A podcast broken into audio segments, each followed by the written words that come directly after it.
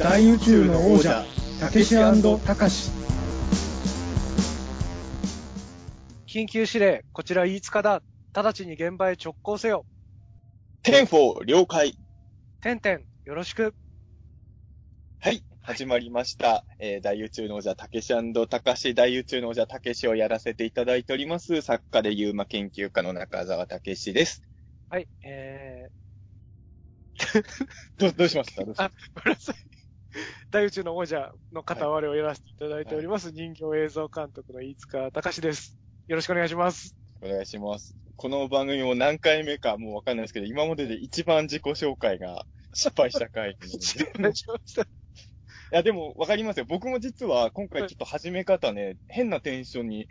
なりそうになっちゃって、実際になってたかどうかわかんないんですけど、あのーまあ、これ収録してる時点で、あの、ちょうどあの、例例のね、大大型の台風が、去ったのか台風の目に入ってるか、ちょっとよくわかんないね、みたいな話をさっきまでしてたじゃないですか。二人で。でなんかその、気持ちが。なんていうんですかね、その 無線、まあ、スカイプで収録してるじゃないですか、はいこの番組って。その、いわゆるあ、アマチュア無線じゃないですけど、災害の中で無線で会話してるシチュエーションっていうのがなんか、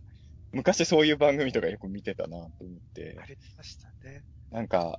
ね、電話で喋るより危機感出ますよね。このつ無線的なもので喋ってる。うね。ん。助けを求めたり、助けを求めてる人を受診したりとか、いろんなのを見た気がしますもんね、うん過去に。そうなんですよね。なんか多分そういう変なテンションだからあんなに自己紹介に今回は戸惑ってしまったの そうですよね。いや、まだちょっとその、抜けたにせよ、抜けてないにせよ、こう被害とかも夜だから、見えてないから、ちょっと怖いですよね。それがそうですね。心配ですねって話してて。さっきまでね。やっぱあの、割とね、いつもあの、スカイプつなげたらすぐに、はいまあ2、3分雑談したら収録入るんですけど、今日はちょっとどうしてもいきなり収録できるテンションになななれなかったんでね、ちょっとお互いに、その辺、周りどんな感じでした？みたいな話をしてた感じで、えー収録をスタートしたんですけれど、あの今回のテーマというかですね、あの、人に物を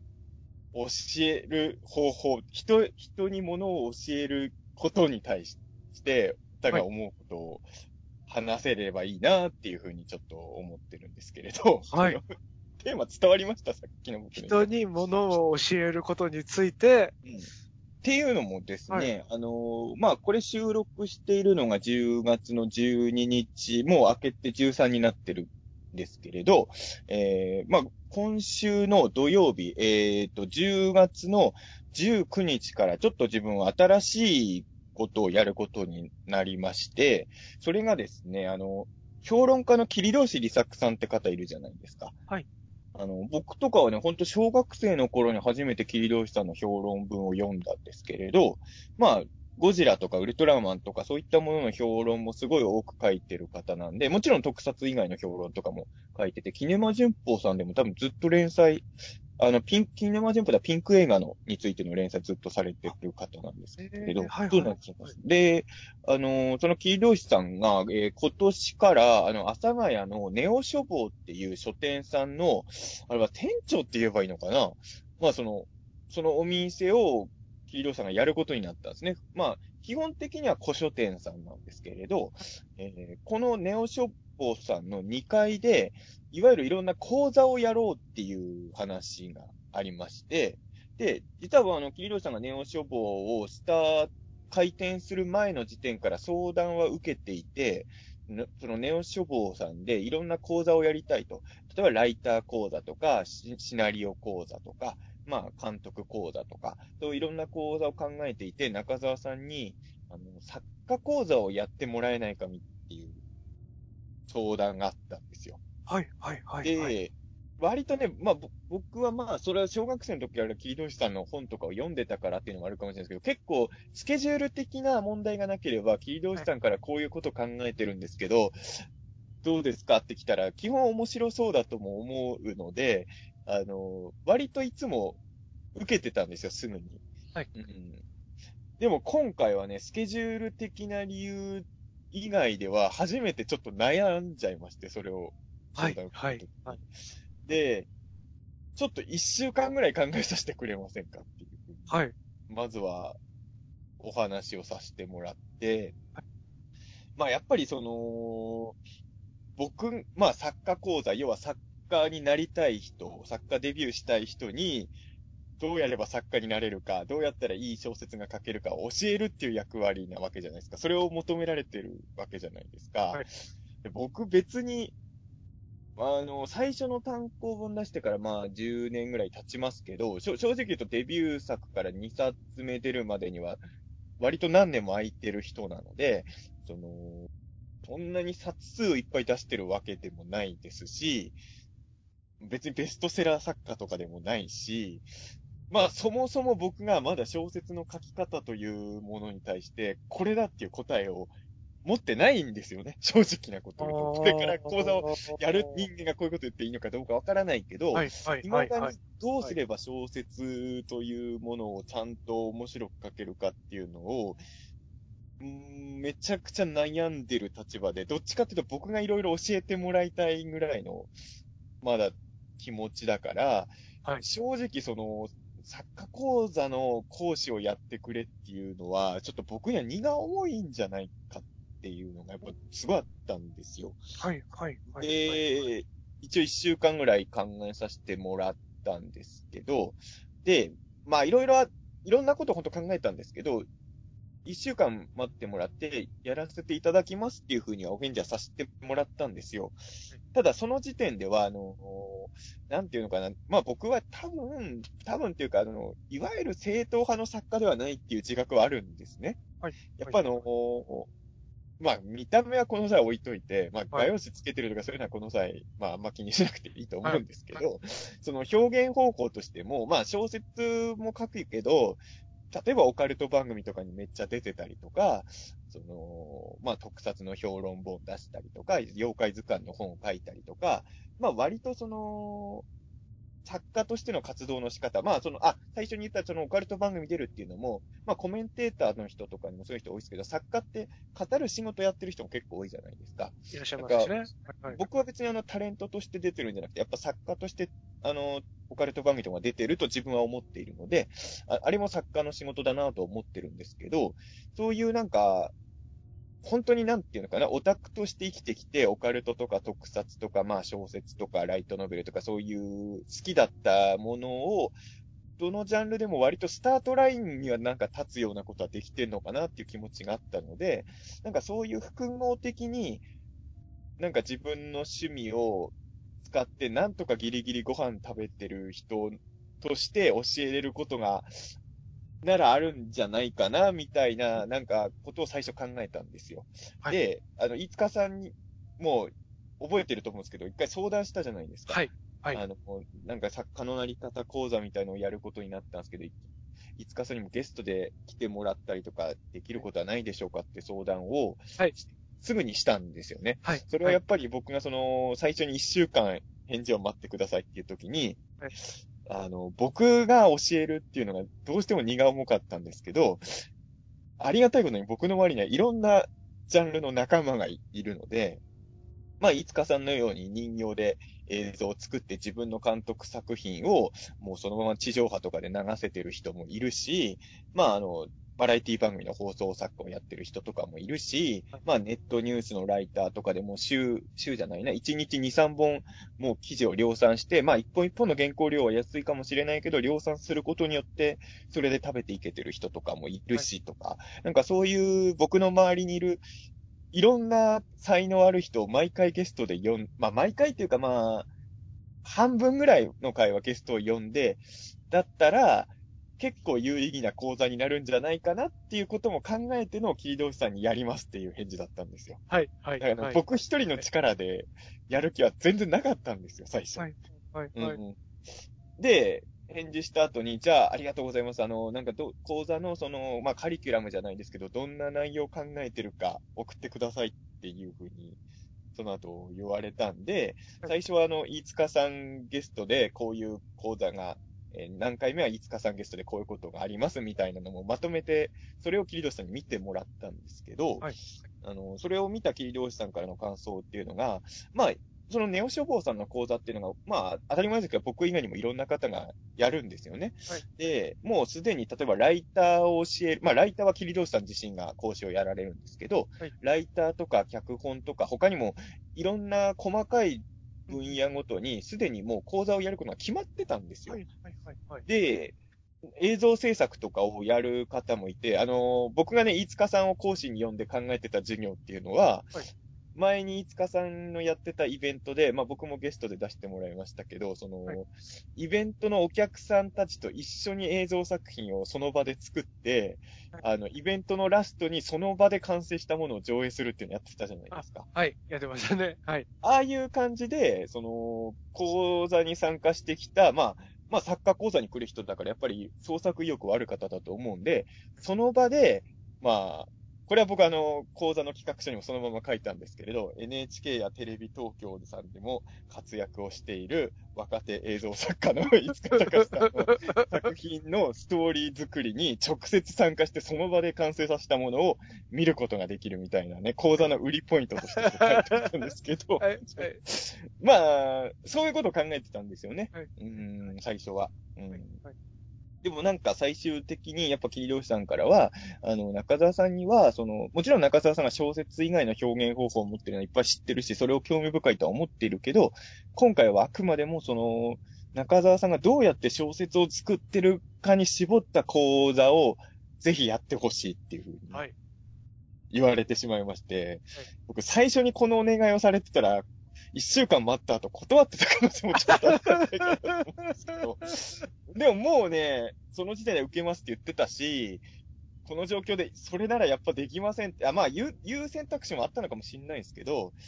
それもちょっとどうかなと思って、そこからまたしばらく考えて、小説だけに特化した講座ならこういう感じかなって自分なりに今カリキュラムみたいな考えて、まあ一応その予定のカリキュラムはもうこういう風に進めようっていうのは作ってはあるんですけれど、まあそんな紆余曲折あってやることになったんですよ。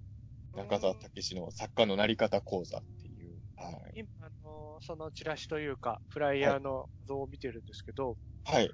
おーすごくいいところに、こう、プログラムの内容として着地したんじゃないかなって思って。本当ですか？あのい、いつかさんに映像を作らせた方がよかったいやね。いやいやいや、作らせたって言っちゃダメ。なんか、みんなで作るね。もちろん、なんかその、ご相談受けたとき、中澤さんから、あの、手伝いもであれば、何でもと言っていたものの、うん。で、あ、言った後で、あれでもやっぱり、こう、この講講座に来る人ってやっぱり中澤さんが、えっと、どういう形で、うんなんかこう、今、どういう経緯を経て、どういうことを学んで、それをどういうふうに武器にして、こう実践して、こうサバイブして今に至ってるかとかをし聞きに来てるんだとしたら、なんかゲスト会みたいなのノイズになりそうだなってちょっとぼんやりあ、思ってて。本当ですか？ええ。ーだから、ぼんやり思ってたので、あのー決まりましたって出た時に、これ、あれでしょうね、作家のなり方講座、オタク趣味を仕事にする方法っていうはい。表題、はい。すごく、あの、いいんじゃないかなと思ったので、なんか、はあれですよね、その教育っていうか教えることって、すごい難しいなというか、ああの、二つあるなって、なんか僕の中では思っていて、はいそ。の、技術とか、うん。あある程度ゴールが決まってたりとか、その、もちろんその先の応用が、はいあの、業界とかそういうなんか、ものを作る世界で生きていくには大事なのはわかるんですけど、それより前のその技術というか、うんあの、前提となる技術ってあるじゃないですか、こう。はい。例えば、あの、何文字ぐらいのデータで書くのかとか。内容はどうするのかとか、そうういう、その、ルールみたいなのがまずあって、はいその後に、どうやって章立てて書いていくのかとか、その、日本語としての技術とか、あとはまあ作家さんが持ってる技術もあると思うんですけど、うん。なんか、そういうのを教えるっていう、本当にその講座としてのものと、あとその、もう一つの方は、そっからの応用とか、今その講師になる人が評価された理由とか武器になっているとか必殺技として、こう持っているものはい、のネタを教えてくれるものと、こう、二つあるかなと思ってて、うん。中澤さんの、こう、やっぱりやってることって本当に多岐にわたってるというか、うんいろんなことがやって、こう、作家っていうのが中心にありながら、いろんな方にこう行ってるじゃないですか、やってることが。うん、まあ、だからそこがね、やっぱり作家のなり方講座をやっていい人かどうか悩んじゃったとこでもあるんだですけど、から、いいんじゃないかと思うんですけどね。だからその、特殊ななり方というか、作家として成立するのの特殊ななり方、立ち方をしてると思うから、やっぱりこういう道筋、どういう道筋を通って中澤さんがこう作家として、あの、今に至ってるのかっていうのは興味があるし知りたいと思うので、なんか、僕、やっぱその映画監督とかなりたいって思った時に、うん。はい。あの、わかんなかったですもんね。どうやってなっていけばいいのかっていう。とはいえ映画学校とか、なんか人に教わるのめんどくさいなて、めんどくさいから行かなかったんですか？お金もったいないなと思って、あなんか、そのお金使うんだったらカメラ買って自分で練習してこういろいろうん。錯誤すればいいかなと思って行かなかった口なんですけど、なんか中澤さんみたいな人が、こう、映画監督講座とかやってたら行ってたかもしれないですもんね。いや、だからね、まあ、む、悩んだんですけどね、本当にあのー自分に教え、ちなみにあの、全6回なんですけど、はいはい。例えばね、今のいつかさんが言われたように、僕がどういう経由で作家になったかみたいな講義を1回やるぐらいなら、僕もそこまで悩まなかったかもしれないですけど、やっぱ6回にかけてやって、しかも、まあ、あのーまあ、受講生の方のね、作品に対していろいろアドバイスしたりとかで、一緒に多分、最終的にはまあ、長編ではないでしょうけど、あのー受講生の方にはみんなちゃんと自信が持てるような作品を完成させるところまでを作る6回にしようとは思ってるんですけれど、なんかその、僕の生き方のバックボーンだけだと、6回は持たないかなって最初は思ったんですよ、正直はい。はいはい。うん。だから、やっぱゲストさんとかいた方がいいのかなとか、まあ、あと、まあ、単純にやっぱ逃げだったんでしょうけどね。あのーやっぱゲストがいると安心しちゃうっていう、ね、あの悪いとこなんですけど、僕一人では自信がないから、僕の周りにいる素敵な人たちをうまく使うことによって、講座自体のクオリティを高めてやろう作戦だったんですその逃げ道を塞がれちゃったんで、そうか、これはもう100%中澤武史で勝負するしかないのかと思って。うーん。あの、先ほどね、あのー、飯塚さんも言われましたけど、確かに作家講座っていうのは、その、技術とか教えるものもあるじゃないですかはい。で、多分そっちの方が多いと思うんですよ。世の中に作家講座って結構たくさんありますけど、普通は文章を上手に書く方法とか教えると思うんですよ。で、まあ、これは僕の予想ですよ。まだ受講スタートしてないので、実際にどういう人が来るかをまだわからないですけど、多分、今回の受講生の中で僕より文章上手い人はたくさん来るんじゃないかなと僕は予想してて、あの、まあ、世の中には本当に文章下手くそな人もいますけど、あの、作家なりたいって思って作家講座来る人だから、そんなに文章下手な人はあんま来ないと思うんですよ。だってあのーまあ、全6回ですけど、料金も3万円かかりますし、うん、やっぱ3万円かけて作家講座受ける人って、あの、今まで文章書いたことないやっていう人はあんま来ないじゃないですか、多分。あーで、多分そういう人に、で何人ぐらいの予定なんですか？こあ、でもね、定員でもね、10名様までで。う。はいそうですね。はいはいはい。やっぱりそれはあの、僕、あの、さあの、受講生の方の、あの、最終的には、あのー受講生の方の作品全部チェックさせてもらって、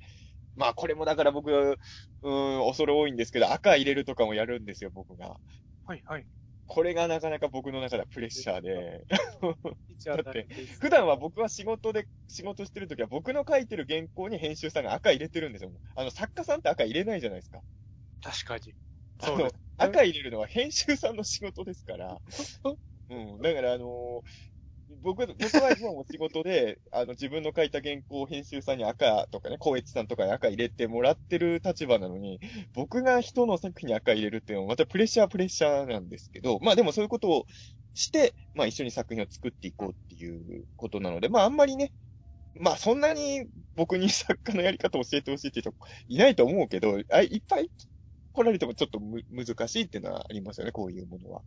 うん。いいですよね。3万円で6回、はい1回2時間聞けて、しかも添削してもらえてって、いいないいんですかね。いやー、でもあの、だからあの、僕がこの話を飯塚さんとしたかったのは、飯塚さんも今年、えーの、講座、講座的なことしてたじゃない、ワークショップか。あワークショップしてたじゃないですか。で、要は飯塚さんがいろんな人にクリエイティブなことを教えるっていう企画をやってたわけですよね、あれは。はいなんかちょっとその、はい。人に物を教えるっていうことに対して、いつかさんがどう思ってたのかを知りたいっていうのは、これはあの、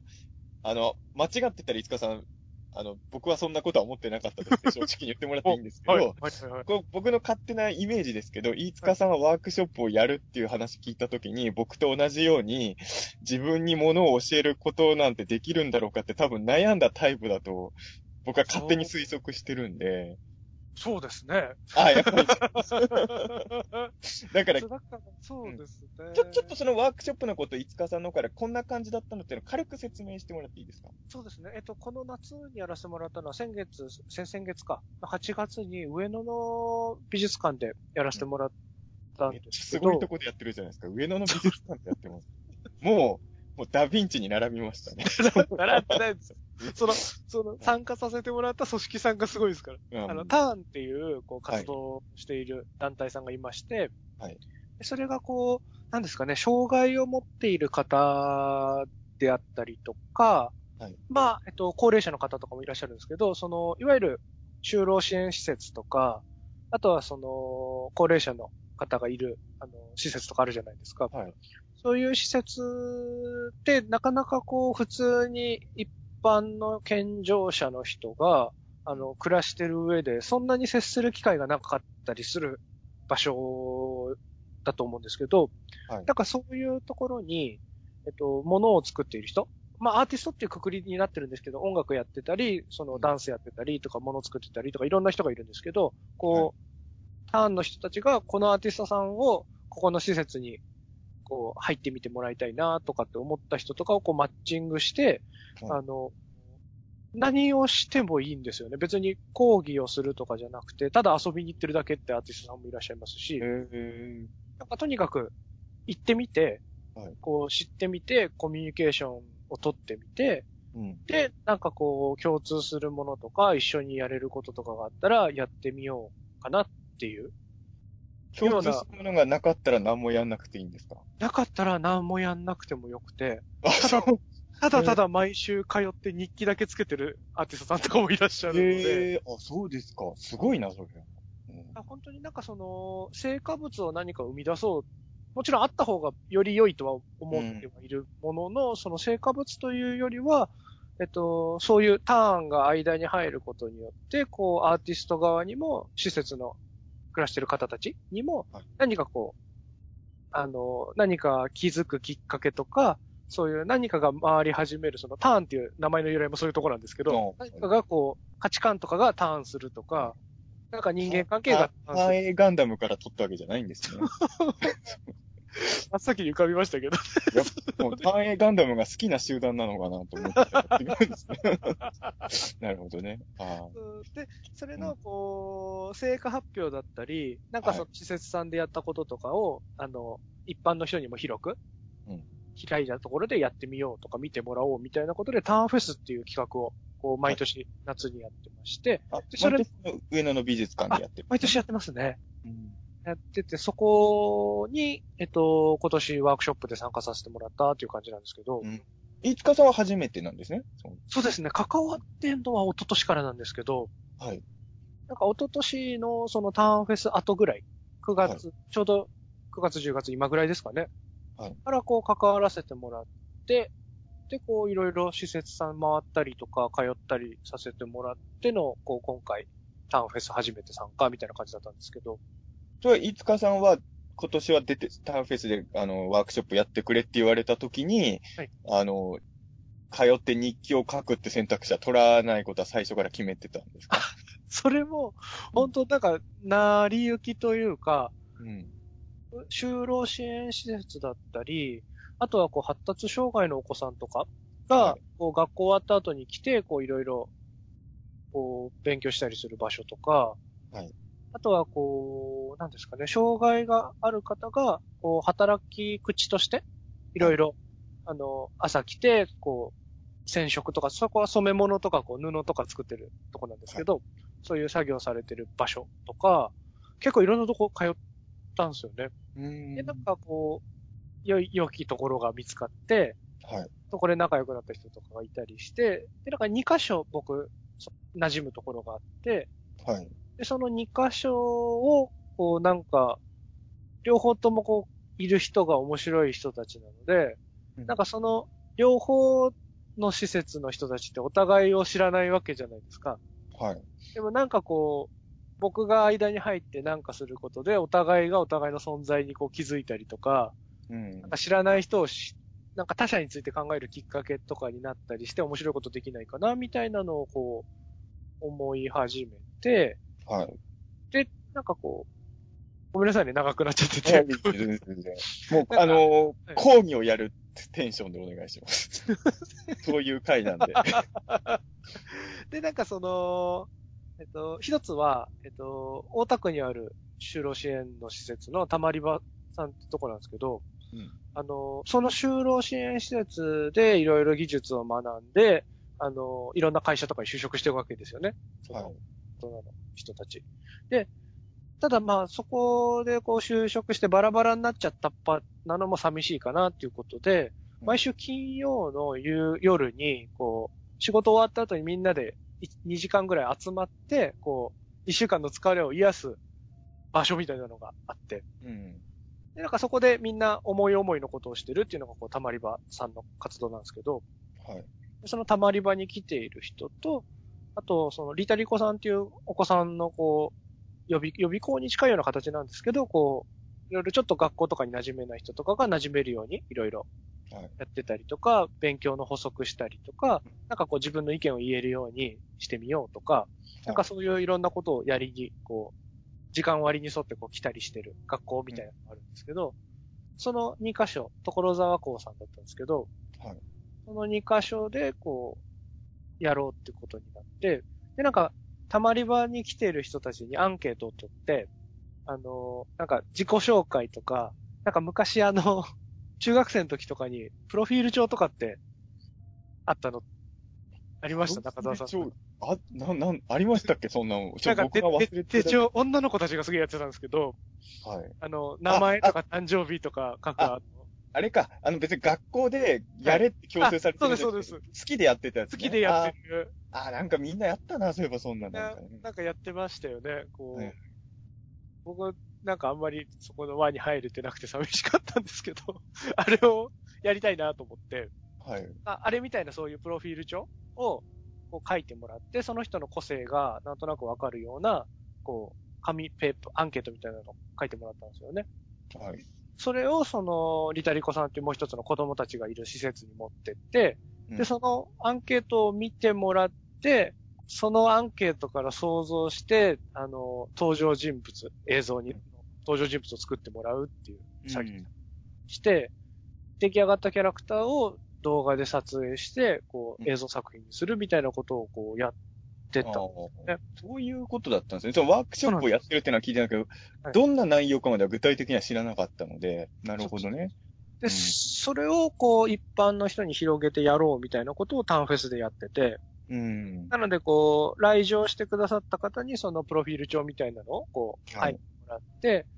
でえっと、時間で区切って、あの、ワークショップを開催して、うん。その、アンケートからなんか自分が想像が膨らみそうな人、誰かが書いてくれたアンケートを選んでもらって、そこからキャラクターというか登場人物を生み出して、映像を撮って、あの、しそれを演技させて、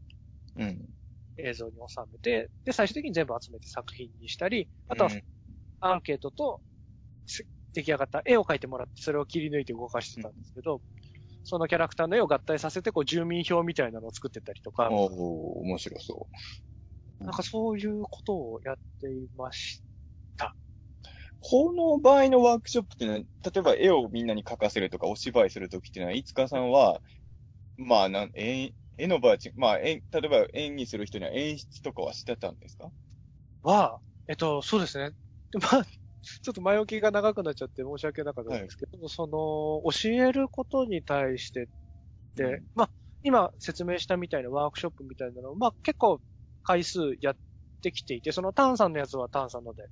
じゃなくて、こういろんな映画祭だったりとか、はい。地方で子供向け、大人向けとか、ワークショップはいろいろやらせてきてもらってるんですけど、うん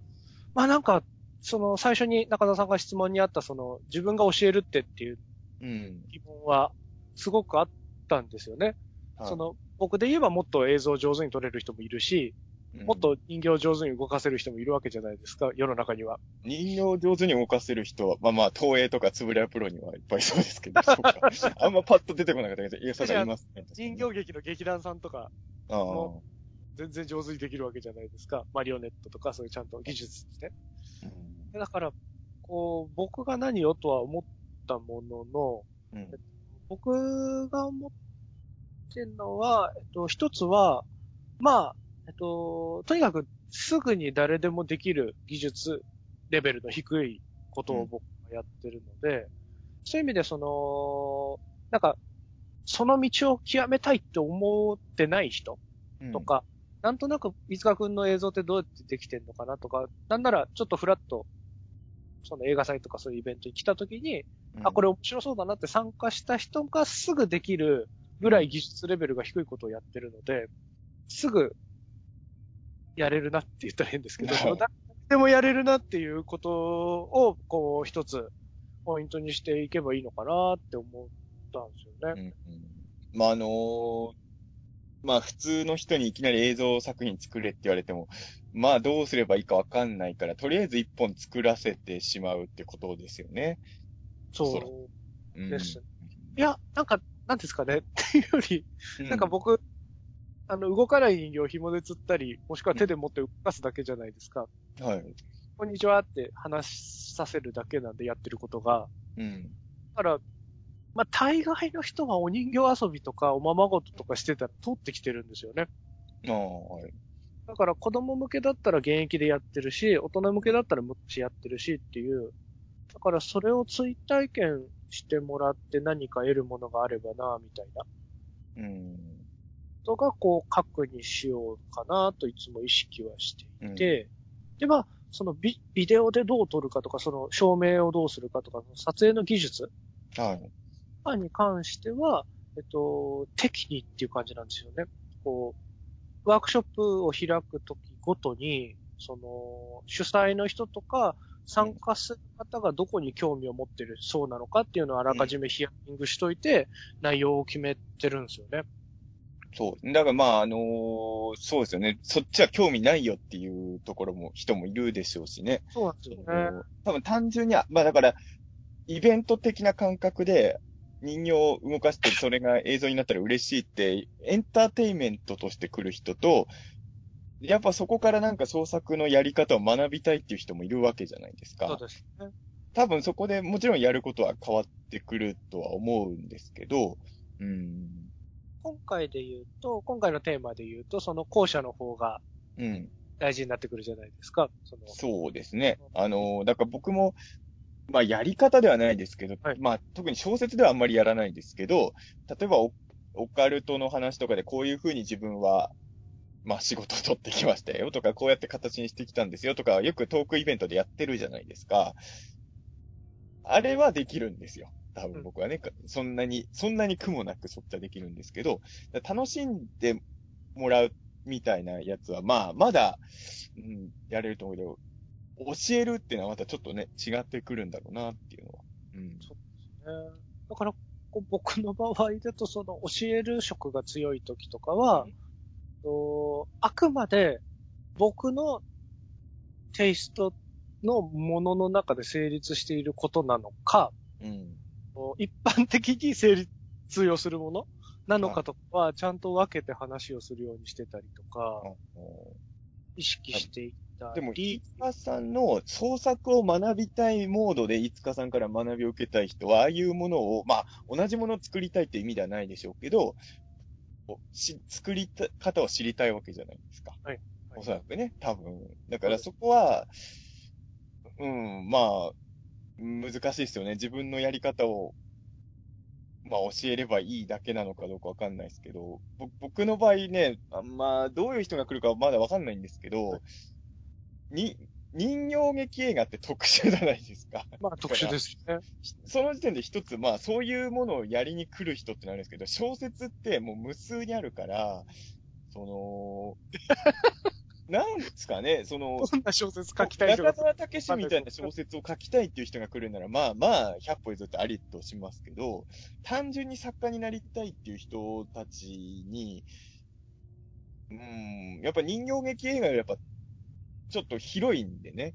そう。僕が知ってる小説って多分、ものすごい広い小説の世界の、本当小国だけだと思うんですよね。うん、地球儀でいうところのもう四国みたいなとこだと思うんですよ、中沢小説って。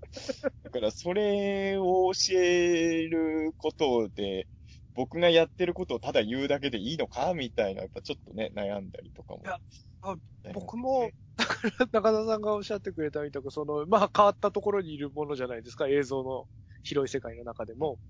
だからやっぱ来る方で、その、とか主催の方の意向で、うん、うん。映画を作ろうっていう枠組みになることも結構あるんですあよね。あ、わかります、わかります、それは。うん。だからそうなった時とかって、やっぱり、その、自分が作っていることが広い映像の世界のどこの座標にあるのか、うん。で、どのぐらいのところのことをやっているのか、で、どこは大切にしてて、どこは諦めてるというか、その、まだまだ足りない部分なのかとかっていうのも、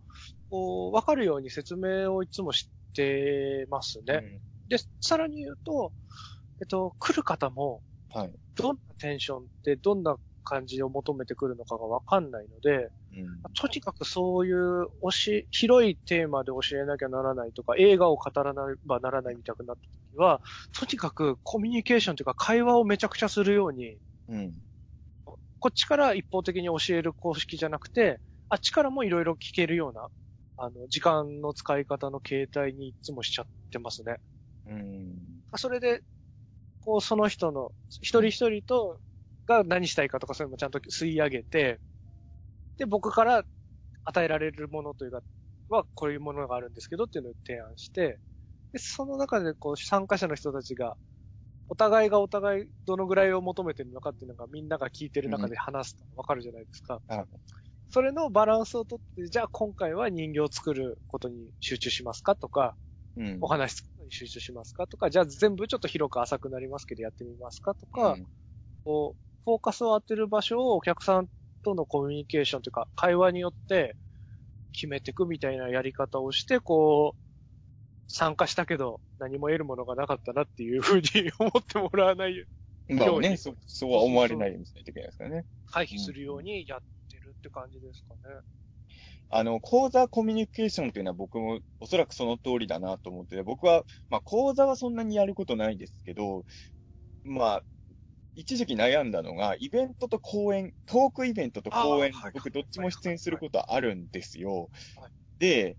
まあ一般的に入場料は講演のが高いじゃないですか、トークイベントよりも。で、まあギャラも講演の方が、とまあそれももちろん、その、ものによって違うんですけど、講演ってなんか知んないけど、トークイベントよりすごいギャラももらえることが多くて。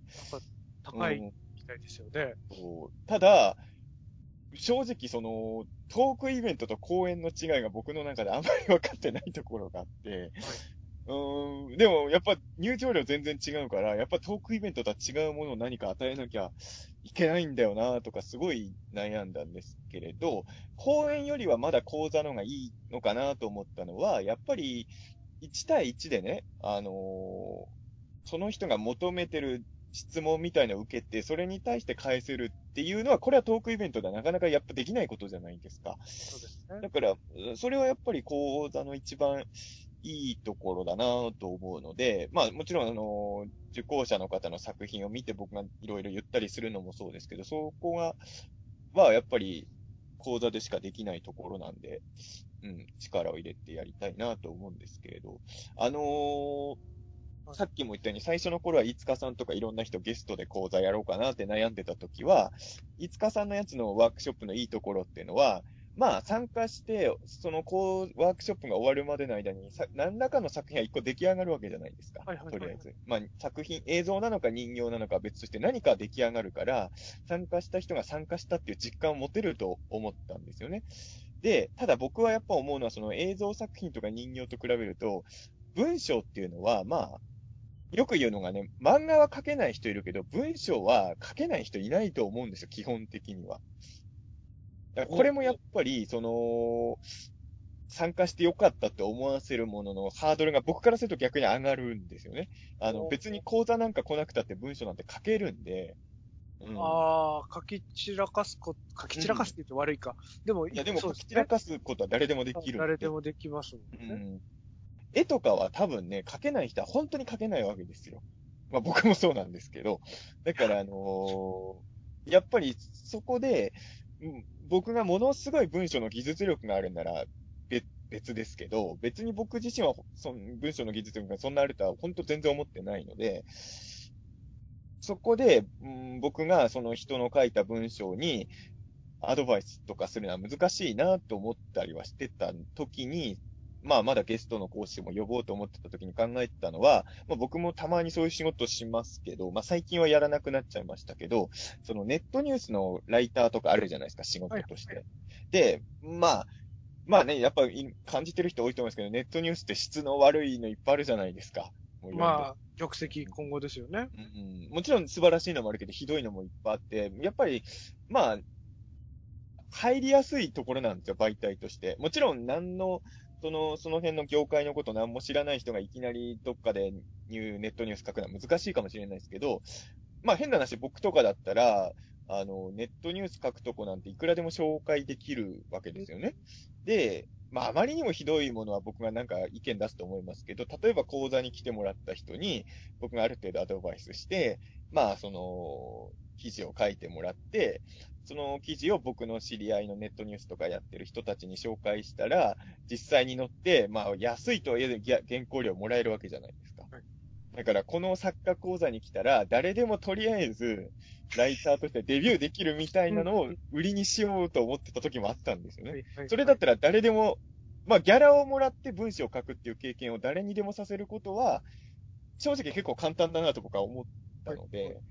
まあ、あまりにも恐ろしい文章を書く人来ちゃったときは、苦労するかもしれないですけどね。うん、うん。まあ、あと、とんがりすぎてて、これは世に出せないよっていうね、あの文章は、とかとはまた別にそういう人が来ちゃった場合はまた話は別ですけど、そういう逃げ道もね、さっきから逃げ道の話ばっかりしてます、考えてたんだけど、まあ、本当に小説を書く作家っていうのに専念することになったときに、はい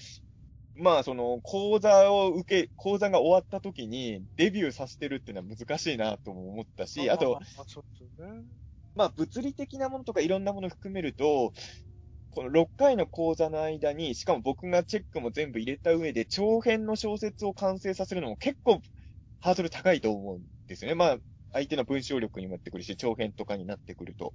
だから多分、その、ショートショート短編、長くても中編ぐらいの小説を一緒に作ってこうみたいにするのが現実的な考えだと思うんですけど、それが出来上がった時に、満足してもらえるかどうかっていうのはやっぱり悩みましたよね。はい。うん。なんなんか別に講座来なくても俺文章だ、並べるだけならできたしってなんか、なっちゃうんじゃないかなっていうのがやっぱり、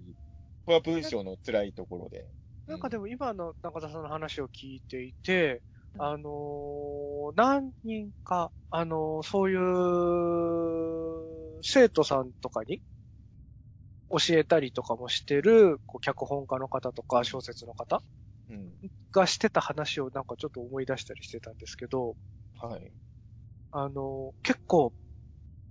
完成さ、まあだから、なんですかね、こう、講義、講座をして、でうんえっと、お題というか課題が出て、で、それを次までなのか、こう、うん書いて、中澤さんに提出して、添削してもらってをこう繰り返していくわけじゃないですか。はいそこにやっぱりついてこれなかったり、仕上げられない人も相当いるっていう。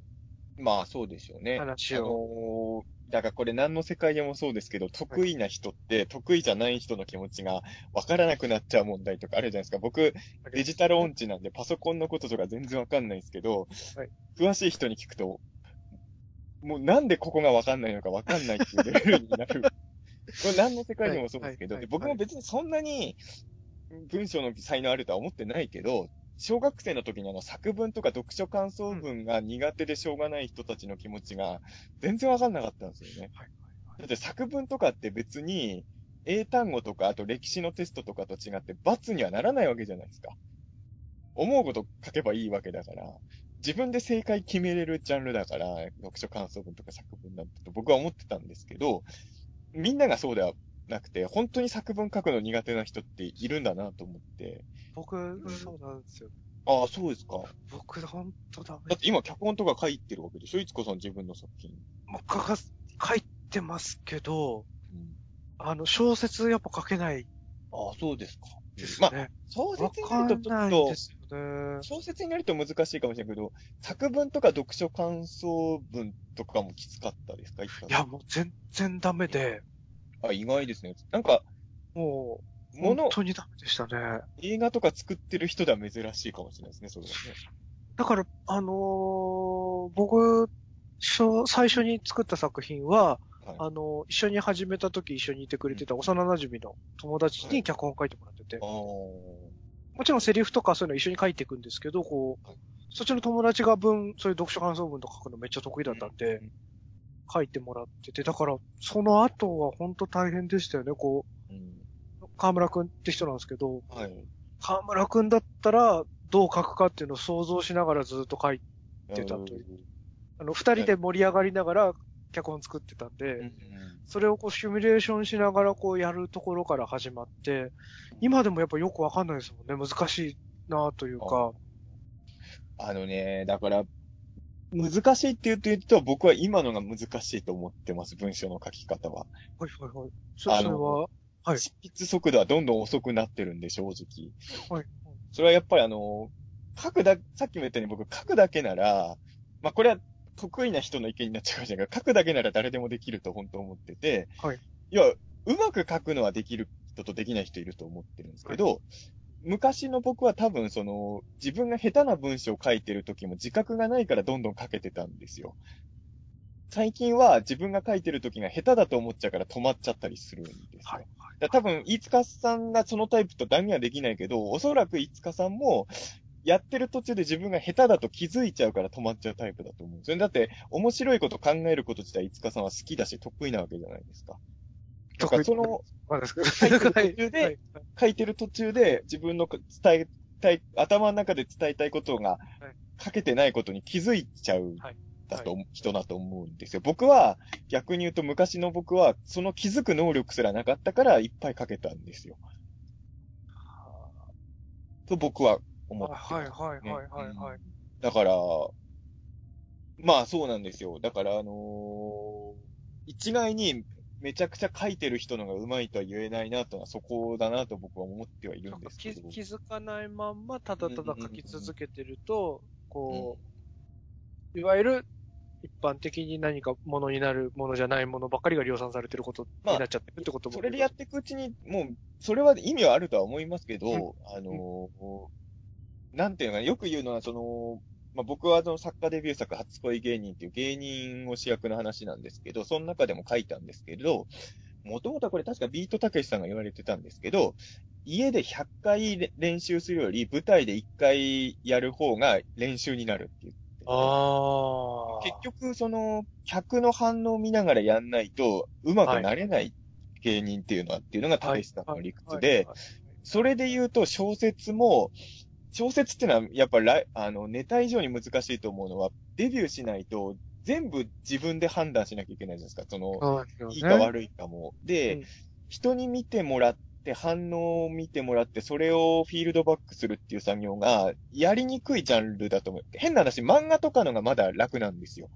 例え、ば、漫画をちょっと素人の人が描いたとしても、ちょっと見てみてって言って、あの、友達にチラッと見せる、パラパラ見てもらうことはできると思うし、それこそ長くない漫画だったらネットとかにもすぐ上げれるし、それを多分、別に一般の人が上げた漫画だって結構見ると思うんですよ、それなりに。でも、小説って、まあ、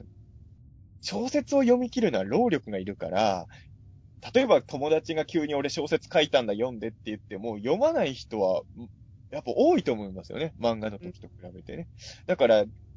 いろんな意味で小説っていうのは、その、たけしさんが言うところのずっと家でネタをやってる状態になりがちなので、はい。だから僕はやっぱ初めて仕事で小説とか書くようになった時に、すごい赤を入れられて、うーん、そうか、こんなに自分の文章、こ問題があったんだって、そこで初めて気づいたりもしたぐらいなので、はい。うーん、まあそういう意味で言うとね、その、こう、まあこれは中澤武史の講座じゃなくてもいいんですけど、講座みたいなとこで自分が書いたものを、まあ僕もそうだし、受講生同士とかで見るだけでも、プラスにはなるとは思いますけどね。これに関して言うとね。だから、まあ、これまでの話を聞いてると、あの、なおのこと中澤さんがやる意味が強いんじゃないかなって思ってきます。けど、やっぱりだって、あの、もちろんその百戦錬磨の小説の方とか脚本の方が教えてたりもすることもあるじゃないですか。はいあの、学校とかで。かはい。なんかそういうのももちろん意味があることだし、ただ、あの、すごくあんま良くない、そういう教えてるのとかもあるじゃないですか。こどういうう、これはこういうもんなんだって断定する教え方とか。ゴジラ VS ビオランテが世界で一番面白い映画なんだぞ。断定していいですけど、いやいや、ご、ご自身、ビオランテが一番だは断定していいやつじゃないですか？例えばなんかそのそれはダメですよ。講義で言っちゃダメじゃないですか。僕の本心ではあるけど。うん。なんかこう自分のスタイルだけが正解だと思ってて、うんそれをはめてく教え方をする人もいるじゃないですか。うん。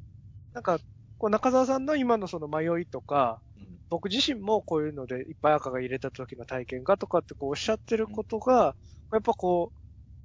すごくどっちの立場、その受ける側の人の立場にも立つし、でも先輩としてこう教える側にも立てるしっていうすごいなんか全部の気持ちがちゃんと分かってるいい先生になりそうなこう発言がいっぱい出てきてるなっていうふうに感じたんですけどね。一応ね、これ、ただ俺は僕も確かにこれは経験談として思うことは、まあ、あのあまりにも自分よりすごい、自分と比べてあまりにもすごい人の言ってることってやっぱもう天井人の言葉なんで、はいはい多分正解を言ってくれてると思うんですけど、凡人の僕にはなかなか理解が難しいんですよね。なので、その、僕よりちょっと才能がある、僕よりちょっと売れてる人とかの話の方が、すぐに活かせるっていうのは僕は経験としては思ってるんですよ。あやっぱね、あまりにもすごい人の言葉ってね、なかなか理解できないのですよ。はいだから、あのー今年も行きましたけど、あの、さ最近時々あの、京都の嵐山にある佐賀、えー美術大学っていうところで、時々、あの、こう、あの、安西良教授の、えーゲストスピーカーっていう形で講義の、えーゲストとして登壇することがあるんですけど、はいそこでもよく言うのは、大体大学の講義とかっていうのはすごいもう売れてる人ばっかり呼ぶけど、でも売れてる人の話よりも僕ぐらいの中途半端な売れてる人の話の方が得れることも場合によってはあるのでっていう話をいつもしてるんですよね。で、アンケートとか見ると、あの、全員ではないですよ、もちろん。でも何人かやっぱそれが伝わってくれてる人もいますよね。うん。やっぱり今まで偉い人が言ってる話を聞いても分かんなかったところを、僕はだいぶ下に降りたところで喋ってるから、初めて届いたみたいなパターンはあるんだなっていうのは、うん、学生さんのアンケート見て、うん、よかったなと思います。だから、その、す、まあ、誰とは言わんですけど、こはいう、大学の時とかに特別講師みたいなので来て、あもう、飯塚さんの通ってた大学で？それは。はい。ああ。ただひたすら自分の自慢話と、こう、こんなところを監督したんだよ、みたいな映像を垂れ流して帰ってった、あの監督さんとかより、600万倍ぐらい多分中澤さんいい先生だなって今、でもね、多分ね、それはでもね、あのね、やり、まあ、教える人と受け手側のテンションの差みたいなのがあるんだと思うんですよ。あの、よく芸を盗むとか言うじゃないですか。はいはいはい多分あのーほ本当に好きな人の作家とかクリエイターの言う言葉だったら、そっから多分受け手がもう必死で読み取ろうとするから、多分成立するっていうのもあるんでしょうね。で、なんでつまんなくないですか？うん。どんなに尊敬してても自慢話されたらもう早く終わんないかなってなっちゃいますけどね。あ、そうですか。いや、でもね、僕ね、実は尊敬してる人の自慢話は聞くの大好きなんで。そうなんですね。うんあのーいやなんか、そその自慢って、うんあれですか、俺はすごいって言われたいっていうのだけの自慢。どうなんでしょうね。あの、わ、わかんないけど、僕やっぱり、ちょっと信者になっちゃうところがあるんで、はいはいオタクとして。あのーすごい人のことをすごいって言いたい願望が強いから、はい。あの、僕がすごいって言えるあの、ポイントをいっぱい作ってくれる人は割と楽だと思う。だって、あの、ただ、これは尊敬してないって限定ですよ。尊敬してない相手の自慢は本当にもうずっとイライラしてますけど、はい本当に僕が尊敬してる人の自慢話は僕は延々もうすごいですね、すごいですねって本心で、もうやっぱ言えちゃうタイプなんで、はい、はい、はい。尊敬してる人はもうね、全然いいですよ。いいですよ。あそうですよね。なんか、なんかでも、もしかしたら、自慢っていうワードの語弊があるかもしれないですよね。なんか。まあまあまあまあ。ねいや、なんか意見とか、こんなことがあったんだとか、こういうことだったんだよとか、そういうのはすごい楽しいんですけど、うん。なんか、ほら、これ、すごいでしょっていうぐらいのことだと、はぁってなっちゃうんで。なんか、そういう要素が全然なさそうだから、そなんていうんですかね、まあ、普通講義とかやるときはど、割と若干受講生の人とか生徒の人より上の立場から喋る人が大体だとおそらく思うんですけど、はい。僕は多分ほぼ同じ視点、下手すりゃたまには下から喋る時もあると思ってて、多分受講生の人で僕より文章上手い人見つけたら、教えてとか僕言いそうな気がするんですよね。あの、はあると思うんですけど、はいはい。あのだから僕はね、その、結局その、この作家のなり方講座をどういうふうにしたいかなっていうことを考えたときに、まあ、例えばね、村上春樹とかね、あの辺の人にはできないことは何だろうって考えたら、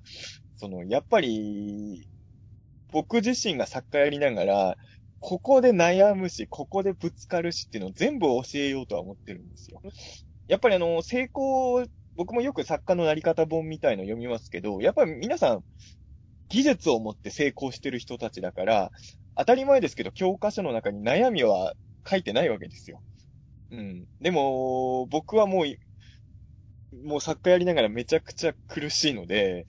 こういうところで苦しむからみんな気をつけてっていうのを、で、やっぱ講座来る人にはデビュー目指してほしいんで、あの、デビュー前はこういう苦労があるけど、デビュー後はこういう苦労もあるよとかは、全部事前に教えといて、みんなそれの対策はやんなきゃダメだよっていう講座にしたいかなとは思ってますね。うん。結局、すごい、ど、全然僕も上まで登り詰めてないんでわかんないですけど、こう、作るものの中身はもう大前提で大事じゃないですか、一番。はい。ただそれを作った人の振る舞いというか、うん人間性みたいな言葉もあんま好きな言葉じゃないですけど、こう、その人がどういう人間なのかってこととかも結構大事ですもんね。大事なんですかね。まあ、そうわか。そこは。いや、僕は大事だと思ってるんですけど、そこはちょっと悩みどころですかね。まあ、まあ、よく切り、えあの、いつかさんはこの話しますけど、はい作品と人格は切り離して考えるべきかどうかでいつも悩むタイプなんで。悩みますね。うん。あうん、だ僕なんかは、それを言われて悔しい思いする時も結構あったんですけど、やっぱあのーなんかちょっと反則技みたいなところがある人じゃないですか、僕はいろんな意味で。その、要はその、奇抜な格好とかで注目を浴びて仕事を取ったみたいなね。その、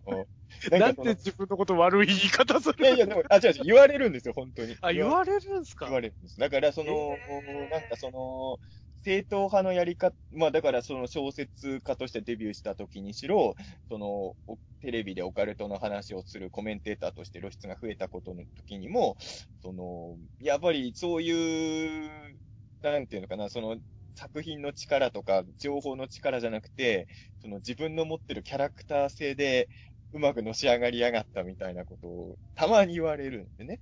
キャラクター性って言ったって、うん。中澤さんはいろんな試行錯誤の末、自分で作り上げた鎧じゃないですか。そうですよ。だって別にもっと生まれたてのイケメンじゃないですからね。そのだから、あのそよくある。いや、これもね、と違うんじゃないかなと思いますけどね、そのイケメンとか可愛い子がね、それで売れてるのとはわわけが違いますか？もう僕あのーいつか世に出したいと思っていくうちにもうタイトルが古すぎてダメですけど、作家デビューする前に僕書いてましたもん、純文学。あの、綿谷りさの背中を蹴りたいっていう小説を書いてて。もう今、今じゃね、今じゃもう出せないですけどね。僕の嫉妬と怨念しか書かれてない純文学でしたけどね。そうそうそう。でも、まあ、あのーうん、まあでも難しいですよね、そこら辺がその、まあでも多分僕の考えだと、今の時代って、もちろんいろんなタイプがいるけど、多分ですけど、まあジャンルによるのかな。ライトノベルとかだともしかしたら違う時もあるかもしれないけど、キャラ出せる人は出しちゃった方が得な時代にはなってる気はしてます。ああ、まあそうですね。出してプラスになるキャラを持ってる人。作家に限らず表に出てる人は今は本人のキャラクター性みたいの出てる方がやりやすい時代のような気は僕はしてますけどね。あの、ある程度まで行くとか、例えば安野秀明さんとかは本人のキャラクター性を出さない方がずっといい位置で入れると思うんですけどね。はいはい。なんかその辺は多分人によって、あとライトノベルとか書いてる人は確かにね、あの、うーん、表に出ない方がいい人もいるかもしれないです。僕、僕もそれは気をつけなきゃいけない。ライトノベルも書くんで、ありますけど。ねうんその辺の話もでも僕の作家のあり方講座はやっぱ、そんなにそこはメインにしないですけど、しないわけにはいかないと思ってて、よ要は僕はその、文学賞とかで作家デビューした人ではないので、あの、原稿を書いて直接出版社にいろいろ持ち込みに回ってデビューした人なので、その、その時もね、作品の力だけで本当に出版決まったかっていうと、その頃僕はもうすでにいくつかテレビとかも出てたんで、まあ素人出演番組ですけど、それを、まあその時同行してくれた、その、まあ今ね、相模の教授やられてる安西亮さんとかがやっぱ戦略として中沢武史をデビューさせるためにやって考えた時に、その、小説家になる前に僕は自分の書いた落書きみたいな絵のキャラクターがもうクレーンゲームのぬいぐるみとかにもなってたんで、そういうものも武器にしてたんですよね。うん。もうすでにこういう実績がある人が書いていて、しかも中身も面白い話なんでっていう売り込みをして、それでまあ本になったりとかもしたんで、うん。そういう意味で言うとまあ、正統派のデビューの仕方してないなとは思うので、そうい、そこはやっぱ話そうかなと思ってます。あの、あ、そういう経緯だったんですね。そうで。す。あの、は最初の単行本が出るときはそうですね。あの、レオさんと一緒にいろんな出版社さんもあって、その前に、まあ、言ってしまえばね、僕はやっぱり子供の頃調子乗ってたなと思うのは、小学生の時は、間違いなく、まあ、間違いなく、で、まあ、当時は間違いなくと思ってたんですけど、まあ、学年で一番作文が上手かったんですよ。はいはいで、あの、夏休み明けとかになると、その夏休みに出した作文コンクールとかで賞を取った人が、全校長会とかでよく表彰されるんですけど、僕はもう夏休み明けはもうしょっちゅう表彰されてたんですよ、作文で。はいはいはいいろんな賞の。で、俺って文章上手いんだなと思って、この文章力で順調に作家になれると思ってたんですよね。で、当時僕が小学校5年生かそんくらいの時に小学生で作家デビューした人が現れて、はい。えー竹下龍之介さんっていう人で、今でもその人の本大事に持ってますけれど、なんかその、昔は大人になったら作家デビュー、作家になりたいと思ってたんだけど、小学生でも作家になれるんだと思って、そこから文学賞とかいろいろ送るようになったんですけれど、まあ本当に全くかすりもしないまま20になって、20過ぎても、作文では賞取れるけど、小説では賞取れないんだなっていうのがずっと続いてて、こう考えてみたら当たり前なんですけど、作文っていうのは、なんだろうな、不特定多数の人が送ってくるもんですけど、小説の文学賞送ってくる人っていうのは多分全国の作文が一番上手い奴らの決定戦なんですよ、展開地。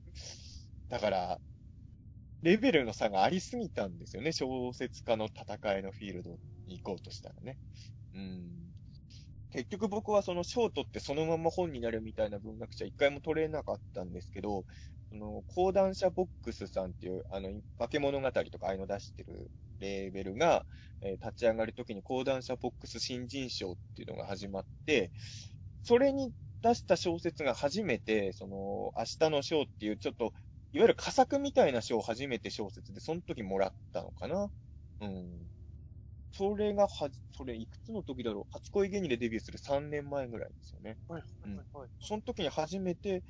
小説の賞をもらったんですけど、佳作なんで、一応担当の編集さんついてくれたんですけど、で、一緒に出版目指しましょうって言って何度かやり取りはしたんですけど、まあ編集さんっていろんな作家さん抱えてるんで、デビューするかどうかもわからない作家さんとのやり取りっていうのは、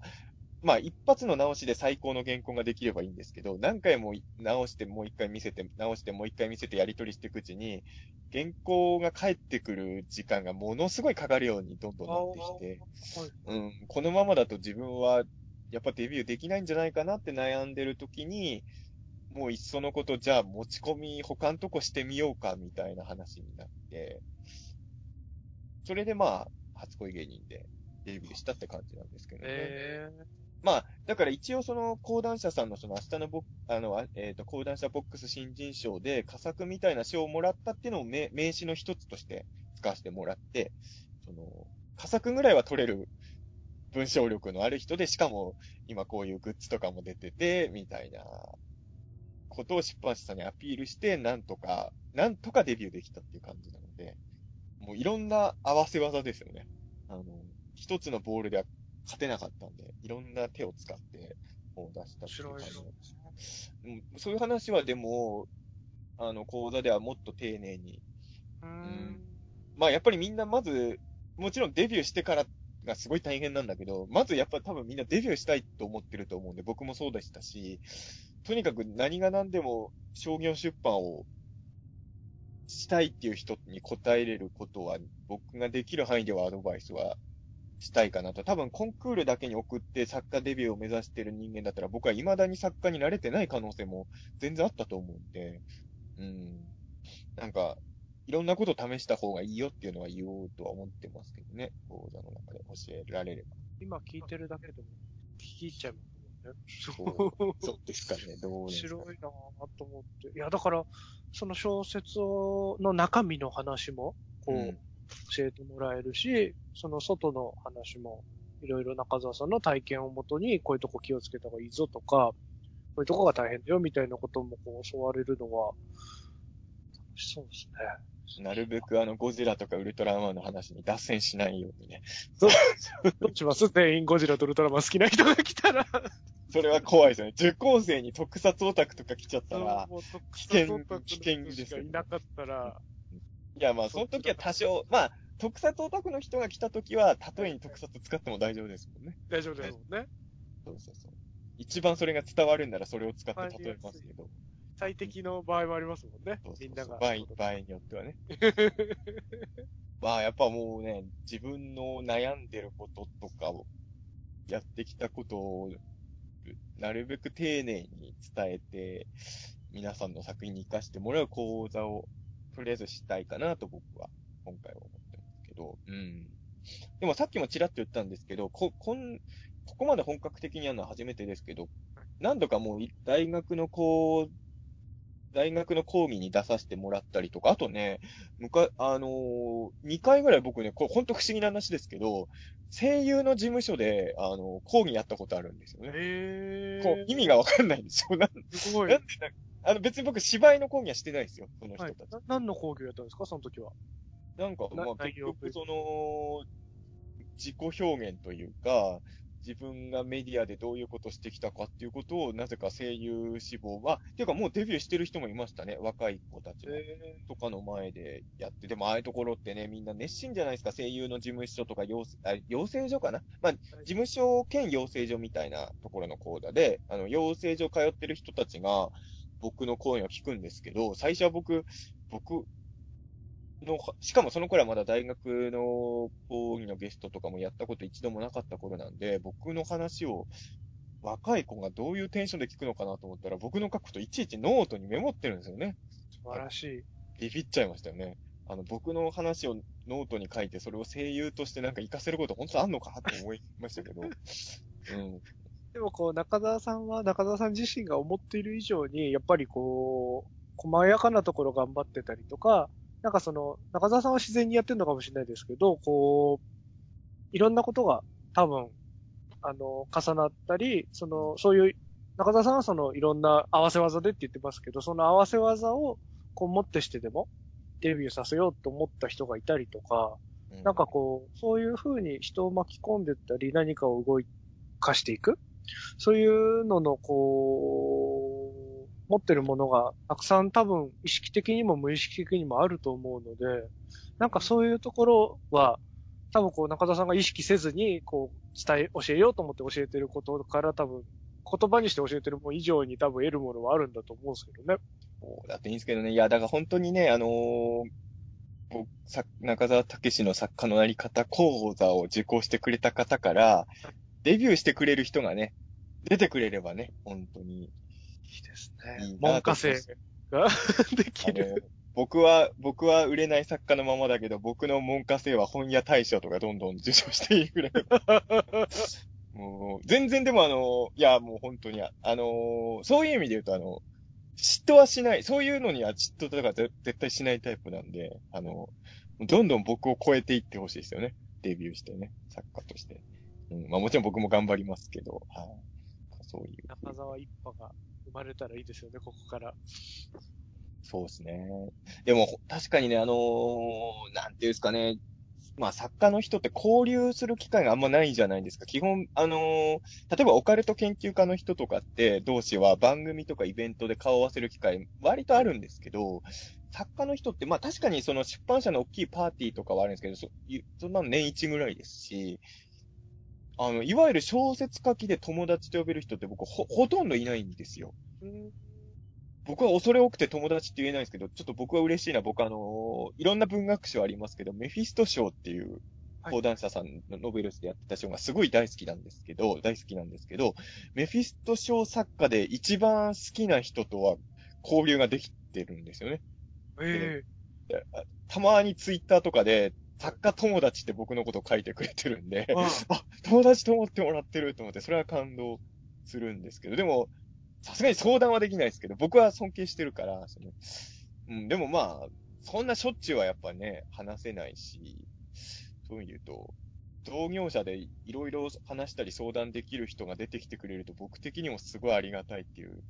気がするんですよね。その、オオカルトとかそういうことで相談する友達はいるんですけど、はい小説の相談をファミレスでドリンクバーで延々できる人がいないので、そうあそういう人ができるといいなっていう気持ちもありますよね。まあそんなあ。ことでですね作業ですとね、なかなか関わらないですもんね。そうですね。あんまり合わないですよ。本。うん。まあもちろん、あの、人付き合いの上手い作家さんとかもいるのでね、あの、みんながみんなそうじゃないけど、ただ、これに関して言うと僕が特殊ってよりも、あの、作家友達ってほとんどいないって言ってる作家さんを正直めちゃくちゃ見かけるので、やっぱり、あんまりコミュニケーションの輪が作りにくい仕事なのかなっていうふうにはなんとなくやっぱ思いますね。もちろんそれはそれで全然、まあ本来作家なんてのは一人でできる仕事だから、それで成立するってことなんでしょうけど、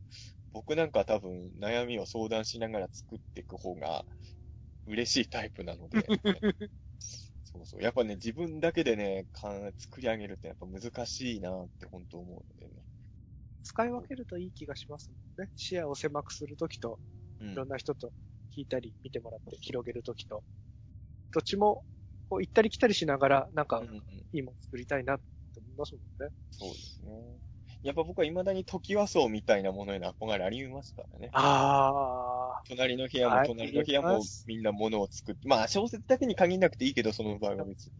うん。ちょっー、捨てきれないですよね。こうなんか、青臭いって笑われそうだなと思うから、いやなんか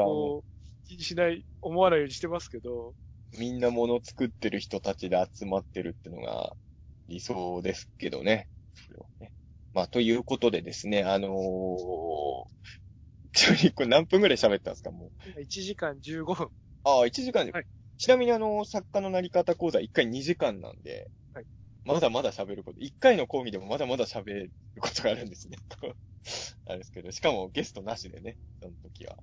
やるんですけれど、あのーまあ、もしもですね、えー、この、ポッドキャストを聞いてくださった方で、えっ、と、中澤武史の作家のなり方講座興味持ったっていう方は、多分中澤武史の作家のなり方講座で検索したら情報出てくるのかな？あとはあの、カタカナでネオって、処方はあの、普通に、えー処方なんですけれど、あの、ネオ処方って検索すると、そこで、あの、いろいろ問い合わせ受け付けているので、ぜひネオ処方さんの方に、あの、中澤武史さんの作家のなり方講座興味あるんですがっていうふうに連絡していただければ詳細が届きますので、ぜひこれを聞いて、まあ、作家になりたい人、もしくは、どうですかね。別にその、いわゆる単行本格作家目指してる人じゃなくても来てもらっても僕はいいと思ってるんですけど、なんか文章とかで自己表現したい方とかはぜひ、まあまだ間に合うと思うので、あと実はね、あの受講者の中にすでにそういう人いるんですけれど、あの、どうしても1回目の時に参加できないんで、2回目からの参加でもいいですかっていう方がおられまして、それも大丈夫にしたので、まあ、ちょっと10月19日には間に合わない方も、もしよろしかったら検討していただければと思います。はい。気が早いかもですが、第2回も続くようにお願いします。僕、今回ちょっとスケジュール的に難しいんですけど、なんかはい次とかあったら受けてみたいなと。あいやいやいやいや。いつかさんが受講生で来ちゃうんですか？あ、でもそれはそれ変な圧かけちゃいますからね、大丈あ、いやいや、まあ別に全然いいんですけどえ、まあね、なかなかね、全然、僕に教えれることいつかさにあるかなってやっぱなってしまうね。夫。なかなか。あ、でもね、それで思い出したのは、さっきも、さっきの言い方だと、僕がその、作文とか読書感想文が苦手な人の気持ちがわからないっていう言い方に したことがあったんですけど、そういう人も全然はい、あのーそうですね。あの、そういう人も来てもらっても全然僕としてはありがたいというか、あのね、昔は本当わかんなかったけど、今ならちょっとわかりますよ。作文書くのが苦手でしょうがないっていう人の気持ちも本当に。年取ってからのがわかるんですね、そういうのね。やっぱりその、なんでちょっと、いろ、興味ある方はね、いろんな。いや、でも本当にあのー僕もいつかさんも、あのーあんまりそこに自信も持ってるタイプではないと思うんですけど、多分今後もこの仕事続けてったら、そのワークショップとか講座とか講義とかの仕事も増えるとは思うんですよ。おそらくね。そうですね。うん。で多分今後も、いつかさんも僕も多分いろんな人にものを教える仕事もおそらくしていくと思うんでね。僕らもどんどん上手くなっていけばいいですよね。人へのものの教え方を。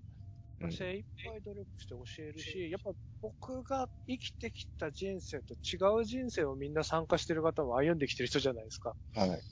得るものもすごいありますしね。こっちもあここっち側が。ね、そう、僕ね、それはね、すごい実は期待してて、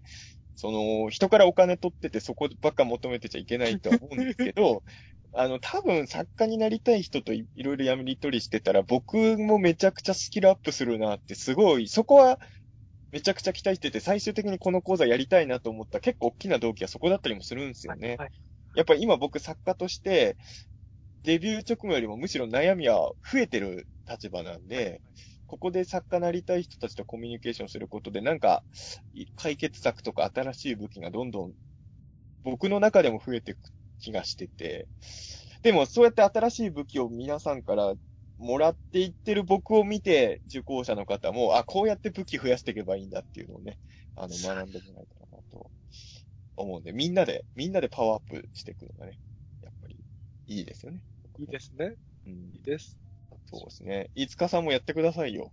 講座。脚本家講座。脚本家。脚本は僕まだ、脚本書いてるでしょ教わってる NHK で書いて、NHK で脚本書いてるじゃないですか。あれ、本当に、脚本チーム4人、僕入れているんですけど、その、残りの3人の先輩方がめちゃくちゃ優しくしいろいろ教えてくれたから、あの、今、なんとか、こう、脱落せずにやれてるっていう話ですよ、本当に。うん僕も同じ立場ですよ、サッカー講座やる人間として、本当に。いやいや、本当なんとかやれてる立場だから、そうそう。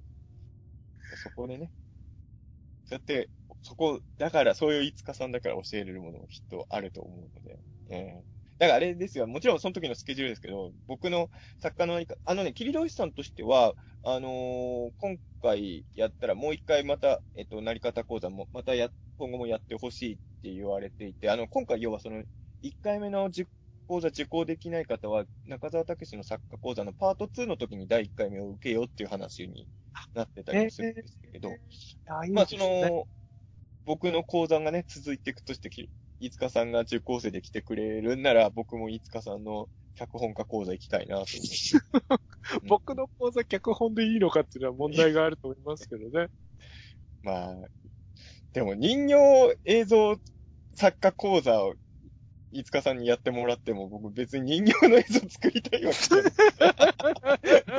いや、作ったら楽しいとは思うし、あの、イベントで、ワークショップでやる分にはいいけど、あの、講座を何回も買って人形映像作るスペシャリストになりたいっていうモチベーションにはなかなかない。から、だったら、ちゃんと劇団とか、うんマリオネットとかやってる人とか行くわってなりますもんね。うんいや、まあ、いや、でもそれは僕はならないんですよ。そこはならないけど、あの、いや、どうせ人形のことで僕は天下を取ろうと思ったら、いつかさんとこ行きますよ、僕はやっぱり。本当ですか？それは本当ですよ。ただ、今さん、あの、やっはぱあまりにも特殊な世界すぎて、人形で映像を作る技術を極めようってなかなか思えないじゃないですか。それはあの、なんていうんですかね。ななんていうんですか。僕、た例えばピータン大好きじゃないですか。いはい。あの、ピータン職人の講座行こうと思わないみたいな。あの、好き嫌いとは別にその世界目指すかってまた話別じゃないですか。うん。そうですよね。なんかいや、そうでももう講座ができるぐらい何か、こう、必殺技を身につけようといやいや思います。でもワークショップやってんだもんできるし、あの、全然人形映像講座でも受けたい人いるんじゃないですか？まあ、僕がやってることでそんなにお金が儲けたり、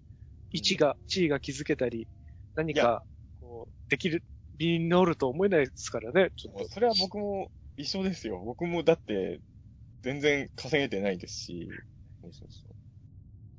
でもこれ難しいところで、多分講座来る人みんな儲けたいっていうわけじゃなく、特にデビューしたい人ってのはやっぱすごい純真じゃないですか。その、す、自分の作品を世に出したいっていうピュアな気持ちで来てるから、例えば自分のやってることでそんな大金生まれてるわけじゃない人かいうのはそんなに気にしなくてもいいかもしれないんですよ。だからその、自己表現として飯塚さんのやってる作品の作り方から何か学びたいっていう人は、全然。いや、やっぱ僕はじゃあ飯塚さんの人形映像講座行きますよ。あの、でもあの、紙の方も教えてくださいね。あの、人生限りあるクラブ路線のやり方も。そうですね。紙あと、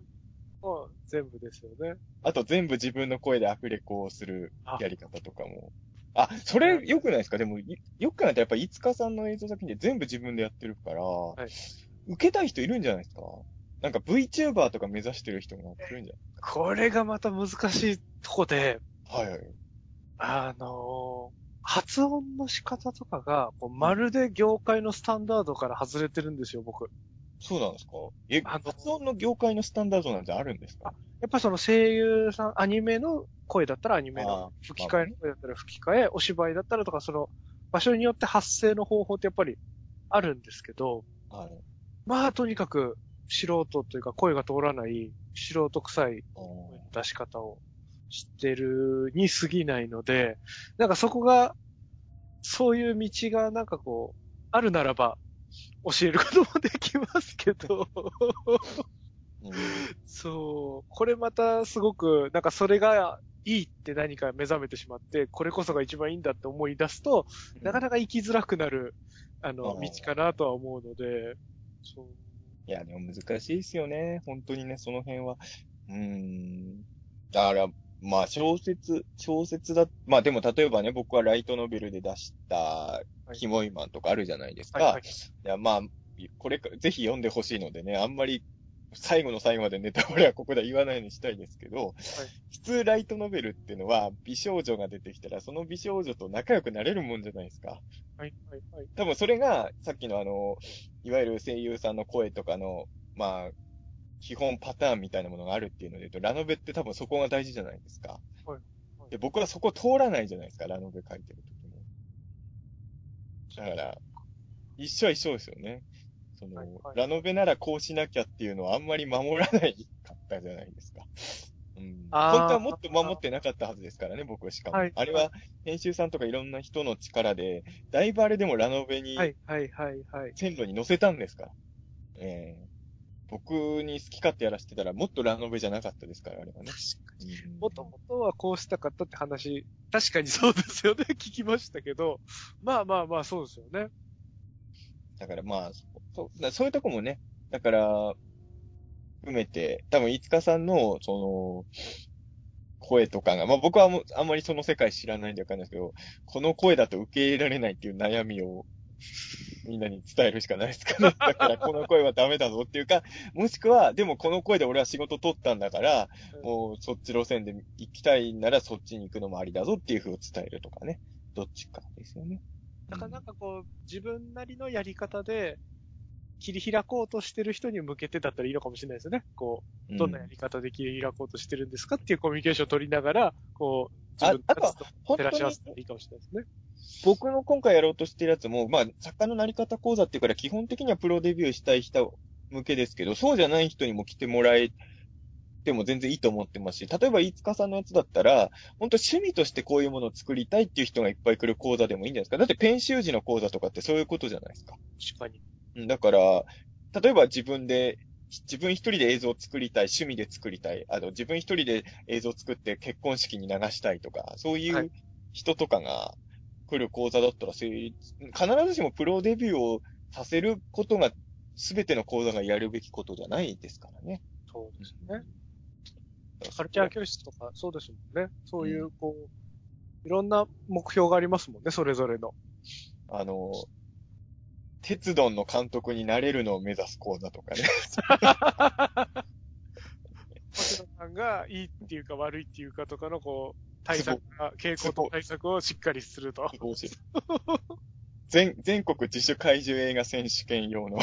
講座とか。ああ、それいいですね。それは僕にはできないですけどね。それは、それいいですねの。講師は僕できないけど。うん。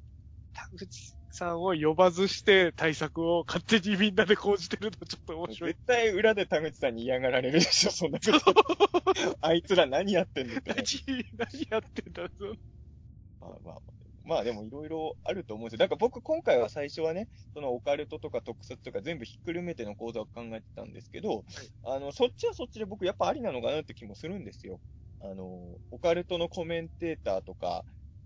まあ、オカルトだけに特化するとちょっと難しいけど、要は自分の趣味で専門的に語れることを、うん、喋ったり文章に書いたりする仕事をやりたい人に教えれることとかも多分僕あると思うし、ある程度はね。あの、僕よりすごい人、教え方上手い人ももちろんいると思うけど、でもそういうこととかね、なんかいろいろ、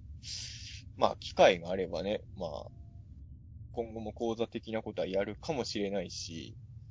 作家じゃない講座とかもありなのかなっていうふうにはちょっと思ったりもしている限りでございます。限りで。限りでご最後にあの、間違った文章を使う時点でもう作家のなり方講座、この時点限りでございますでも絶100%間違ってるじゃないですか。100%赤入れるとこなのに。えいですけどね。かなっていう感じですけど、えー、まあまあそういう、こう、はい講座をね、まあちょっとやるんで。まあまあでも今後もね、あの、本当に、僕もいつかさんもたまに人におしものを教える立場になると思うんでね。えー、ちょっと、そこら辺も頑張っていきましょうかね。はい。ねチルドレンをでもいっぱい増やしていくのって夢あるじゃないですか。やっぱ、はい。飯塚、飯塚組みたいなものが、いずれ映像業界にいっぱい増えていくかもしれないのね、こういうことやっていけば。ですよね。野望はありますからね。飯塚組を映像業界に解き放したわ。そうなんですよ。陰気で、こう、体育会系じゃない映像を目指してるって人たちがぬくぬく過ごせる場所を作っていきたいと思ってるので、気がつくと東方の社員の10分の7が飯塚組みたいな。ほぼ牛耳ってるじゃないですか。ことを狙ってるわけですよね、飯塚さんはね、やっぱりね。ね。悪しき風習を 潰していきたいと思ってますね、常々。もう、いや、僕ちょっとよくわかんないですけど、そそんなにあし、どの辺を悪しき風習って言ってるか、そん、あんまわかんないところもあるんで、あれですね。え具体的には言わないですけど、言わないでおきますが。まあいろいろあると思うんでね、そこは僕も思うことあるんで、そう、僕の考えてる作家像みたいのをも、DNA に組み込んだ人たちが、業界にたくさん解き放たれたら、僕的にはいい世の中になるんで、うん。それは必ずしも作家さんだけじゃなくてね、例えば出版社とか、そういうところとかにも中沢思想が植え込まれた人が入ってくれると、僕的には大変助かるなと思ってね。ちょっと、そういう野望のためにもこういう機会は、まあ、最初は受けるかどうか悩んだけど、話をくださって、本当キリドさんにはありがたかったなと、と思いますね。はい。こういうポッドキャストとかじゃ聞けないこともいっぱい聞けますからね、やっぱりそういう場なら。ネオ処方ででもあの、大宇宙の王者の公開収録も一回やってもいい気もするんですけどね。なんかあの、講座、他の講座の写真見ましたけど、なんかすごい素敵なところでしたもんね。こう、そうですね。キャブ台があって囲んでる感じで素敵な。あれ、ネオ処方さんの上でやってるんネオ処方さんのね、2階にね、講座やるスペースをってはいはて、1階はね、あの、古書店さんなんで、はいそうですよね。お店ですもんね。ね、ちょっと、その時は大宇宙の王者で、桐通さんゲストで出てもらってもね、いいかなと思いますね。ちょっとやっぱ、監督もされてるじゃないですか、キリトああ、そうですね。桐通さん監督もしてますね。映像の。だってあの、ランページの、ランページのパンフレット買ったら、あの、キードさんが書い寄稿してたんですけど、肩書きのところに、あの、もう評論家、映画監督になってましたからね。いや、でも、やっぱ映画一本撮るとやっぱ肩書きに監督つくんですよね。えって全然問題ないですからね。ちゃんと公開してますしね、もちろん。うん、そうですね。中澤さんも出てますしね。あ、僕出していただいて。でもあの、キードさんの映画に出たおかげで、その後あの、こ今年でしたっけ？あの、松本穂香さんのアスアブ鈴木にはいはいはい、出演フォワットのって、あの、キードさんの映画を見て、あの芝居の感じでやってほしいっていう依頼だったんで、あれきっかけなんでえーあれがな、あれを見、あの芝居見てオファーもらったんで、はい。そういうさん役者としても達者ですからね。いやいやいやいや、全然達者じゃ、全然達者じゃないですよ。いやいやいやいや。本当に。はい。そうですね。そんな、いろんな中澤さんの聞けて、多分すごくいい講義。そうなんで。ちょっとなんかどんな感じになってるかとかも今後教えてくださいね。ああ、そうですね。でも多分ね、本当にいろいろ、喋りたいネタが出てくると思うんですよ。やっぱこういうことをやっていくとね。はいはいはい。本当に。ど、どんな人が来るかによってドラマ、どんなドラマが生まれるか、本当まだわかんないですよね。受講者にね。どんな人が。超能力者とか受講者来るかもしれないですね。スーパーエスパーが作家のなり方講座来て、なんか、そういう、すごいことが起きるかもしれないですもんね。えーそういうことも期待してますけどね、個人的にはね。はいいやーそういうことですよ。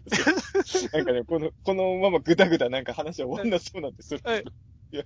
はいあ、そんな感じでございました。はい、ありがとうございました。ぜひ、あの、受講してください。あ、お願いし。ます。はい。おすすめありがとうございます。